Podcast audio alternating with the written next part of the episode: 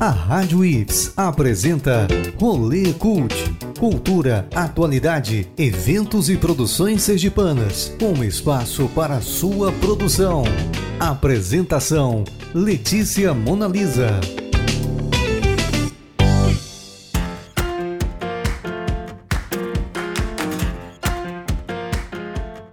Vamos dar uma voltinha pelas principais produções culturais e eventos do estado. Eu sou Letícia Monalisa, escritora e estudante de jornalismo, e está começando o Rolê Cult, um programa sergipano recheado de cultura e atualidade, para você conhecer novos artistas e ficar por dentro do que é feito no cenário cultural do estado. Bora para esse rolê? No episódio de hoje, vamos ouvir o que a Rua da Frente fala. Com o nome de Avenida Ivo do Prado, a Rua da Frente é tema de um segundo EP da compositora Marla Rabello. Chamado A Rua da Frente, o EP é uma representação atual da cultura sergipana através do financiamento da Lei Aldir Blanc. A avenida faz conexão entre áreas muito movimentadas na capital sergipana. É onde fica o Museu da Gente Sergipana, a Ponte do Imperador, e é um dos principais pontos da cidade para ver o Rio Sergipe. A artista sergipana Marla Rabello iniciou tocando por alguns meses em quiosques na Orla da Atalaia, em Aracaju, às vezes até suas próprias músicas, mas sem revelar sua autoria. Logo depois, passou a se envolver com a galera da cena do reggae, com os amigos que faziam música como Muralha, Dialeto Nordestino e Selváticas. Primeiro fez um show como backing vocal na banda do reggae. Depois colaborou com Dialeto Nordestino e nas Selváticas. Lançou as colaborações Nada a Fazer, com Neo Rasta, e depois a Nessa Estrada, com Muralha, que hoje é Mombina. Após o Festival de Artes de São Cristóvão, de 2019, Marla fez o EP Azimuth, com Neo Rasta. Mixado por Cuca, passou no edital da Lei Aldir Blanc e Rua da Frente é o seu último lançamento. Vamos receber Marla Rabello aqui na Rádio IFS e começar o nosso rolê. Rolê Cult Entrevista.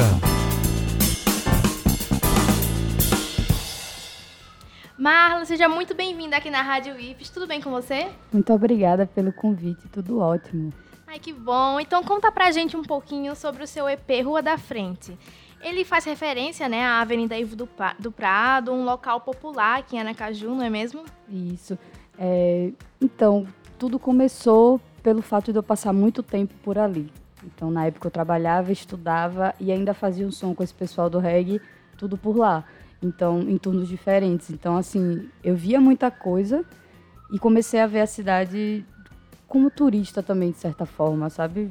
Comecei a ter outros olhares. E daí as composições foram vindo em momentos diferentes, e aí na hora do edital meio que tudo se casou e o Rua nasceu. Pode comentar sobre as faixas Se Plante e Saudação à Vida. Elas fazem parte do seu EP Rua da Frente, não é mesmo? Isso, elas foram os primeiros singles a serem lançados, e Se Plante retrata muito da noite da Rua da Frente. Isso também, depois de um tempo, já estavam feitas as músicas, eu entendi através de um documentário que é até Aurora, Memórias de uma Rua, que fala muito sobre a cena cultural e noturna aqui na Rua da Frente, vários anos atrás, 50 anos atrás, era muito diferente, muito mais fervente. Então, o fato de eu ter vivido a noite ali na Rua da Frente, depois de ter tido esse contato, um pouquinho depois, só fez confirmar que Se Plante era realmente a música da noite, né, do EP, era o papel dela. E fala sobre isso, sobre como a gente se porta durante a noite. Não é só sobre a Rua da Frente, né? É sobre também nossas questões morais e as coisas que a gente vê e que às vezes a gente faz que não vê, sabe? Uhum. É muito disso. Já a sua outra música, Saudação à Vida, ela tem uma outra perspectiva? Isso, Saudação, ela vem muito da perspectiva do pescador, assim como as outras têm muitas referências às águas e a esse ofício, mas Saudação vem de uma liberdade que eu acho que o rio, né, faz essa conexão entre a rua que é tão movimentada e o rio que está ali existindo, né, e sendo fonte de muitas coisas para a população sergipana. Sim, você comentou, né, que a ideia surgiu a partir de passar tanto tempo na avenida, observando e tal. E justamente esse projeto ele foi financiado pela Lei Aldir Blanc. Você precisou se adequar ao edital ou a ideia acabou encaixando? Como foi esse processo, assim? Como foi submeter e ser selecionado também? Então, a partir do conhecimento do edital, eu fui juntando um pouco as peças. Acontece que o Rua da Frente, ele na verdade começou a ser feito de forma bem rudimentar lá em 2019. Comecei a escrever as primeiras letras e tal, mas não pensava que ia ser o que é. E aí, com a proposta do edital, no contexto da pandemia, né, eu fiquei muito reclusa e produzindo essas músicas, essas canções.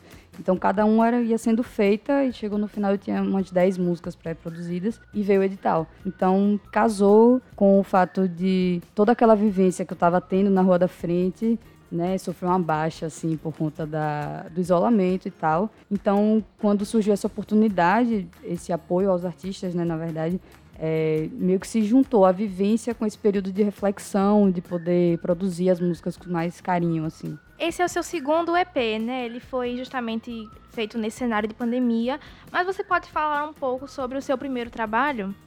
O Azimuth foi o meu primeiro trabalho.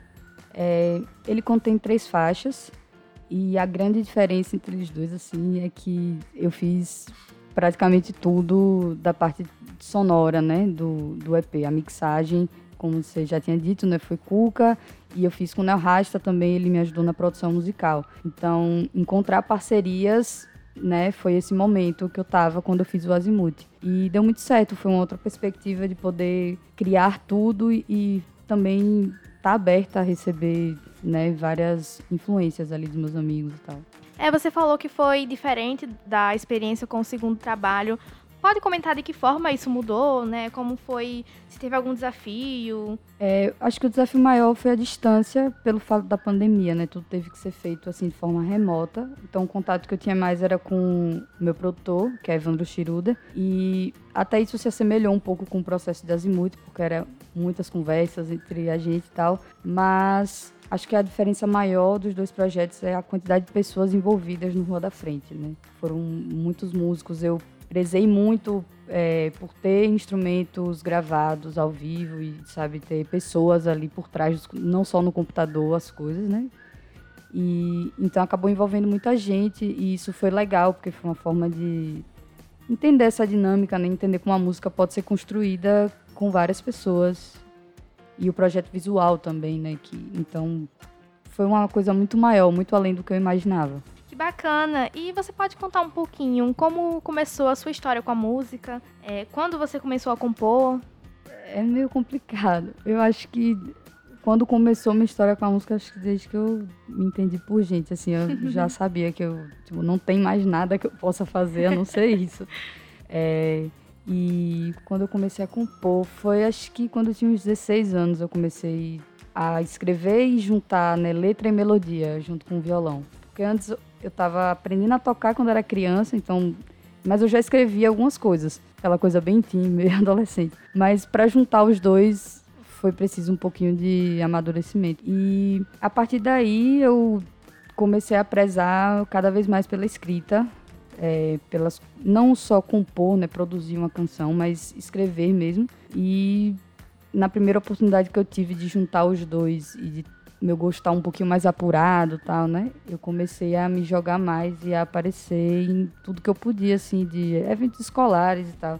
Então, acho que foi aí que realmente começou a sentir que, pô, isso é algo que eu posso fazer.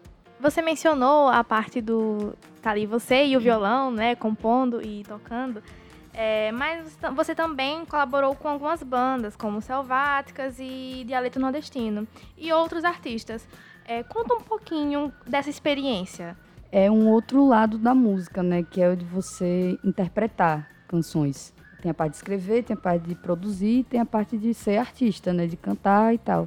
Então, colaborar com esses amigos, essa galera, me fez estar nessa posição mais e poder me jogar mais no microfone, experimentar minha voz, então descobrir, conhecer minha voz, que eu acho que isso é um processo também, que do Azimuth para cá eu já tenho percebido várias coisas, Então, foi muito disso, de poder estar em vários lugares, né, desse processo que é fazer música, e de cada um pouquinho ali, tirar um pouco e só ficar com o que é bom. Foi mais ou menos por aí. E essa experiência significou o que para você na sua carreira? Eu acho que foi... É aquela coisa de você não consegue fazer nada sozinho. Você até consegue, mas você se diverte mais se você tiver outras pessoas, sabe, envolvidas. E acho que sempre tá colaborando ou... assim, eu já compus algumas músicas e sei que eu só vou gravar com tal pessoa, porque, sabe, tem essa coisa da parceria musical que eu acho legal. E acho que é isso que significa, assim, no modo geral. Sozinha não dá, não rola, não é a mesma coisa. Há algo que você quer explorar em seus próximos trabalhos? Algum estilo diferente, talvez? O que podemos esperar, né? Tem muita coisa diferente, na verdade. Eu já estou começando a produzir algumas músicas que nem terminei de lançar ainda, né? Mas eu já estou produzindo outras músicas. Eu acho que daqui para o final desse processo eu não sei também o que esperar. Mas eu acho que eu queria falar de questões mais pessoais, de saúde mental, principalmente. É um tema que eu gostaria muito de explorar nas minhas músicas e que até então eu... tento explorar, mas de uma forma bem sutil, sabe? Eu tento mais instigar a reflexão das pessoas sobre a nossa realidade, né? E falar sobre saúde mental já é uma outra questão, porque é muito mais pessoal, é muito mais individual. Isso atinge também as pessoas de forma diferente. Então, eu acho que eu queria entrar nesse lado mais sentimental, emotivo, que todo mundo tem, sabe? Dessas coisas mais frágeis, que não são muitas vezes ditas. Tá certo, então estamos aqui esperando uma nova camada, um novo lado da sua música. E, Marla, foi muito massa esse rolê contigo. Conta pra gente suas redes sociais, onde os ouvintes podem escutar, né, o seu trabalho, o EP, Rua da Frente. A minha rede social principal é o Instagram, que é Marla Rabello, Rabello com 2 L's, tem que falar sempre. Você escuta a minha música em qualquer plataforma digital, basta jogar meu nome lá. E é isso, eu tô mais por esses 2 caminhos, tá no YouTube também, mais plataformas digitais, e a nossa campanha audiovisual e tudo mais tá sendo feita lá no Instagram.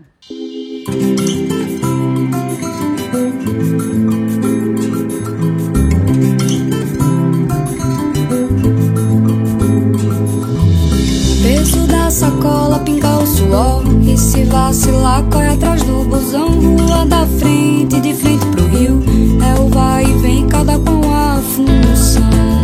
No rio, pescador navega confiante e sabe que é rei. Ele vê a cidade de um ponto distante, submissa à lei. No rio, pescador navega confiante e sabe que é rei.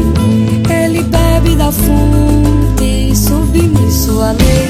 Pela calçada, polícia e ladrão, vendedor jovem entregando o currículo à mão. Invisível do estado, ajuda o trem desilestado, sem freio de mão, sem freio de mão, sem freio de mão, sem freio de mão.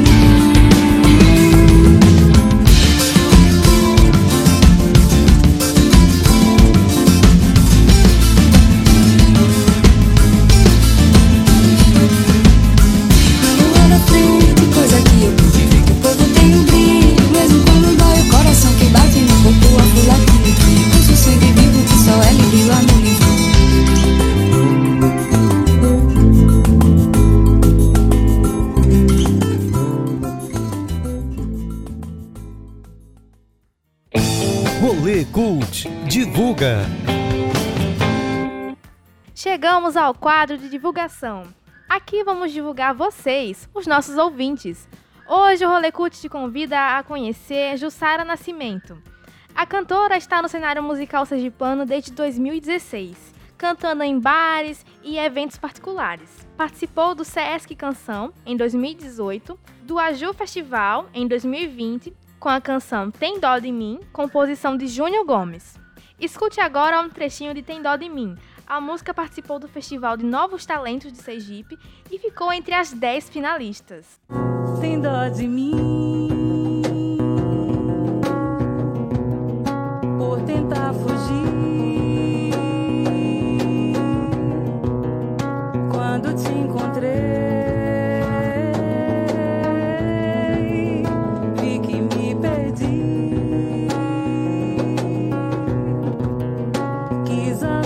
solidão. Foi medo de sofrer de mais uma vez esbarrado amor.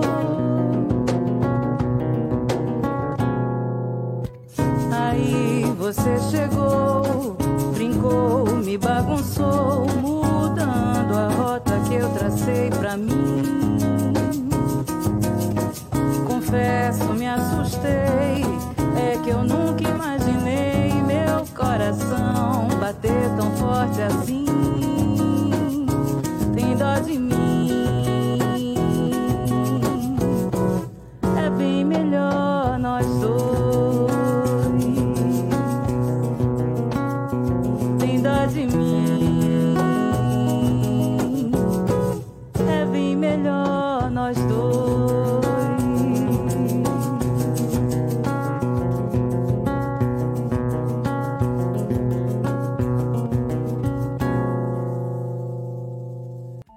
Letícia Monalisa.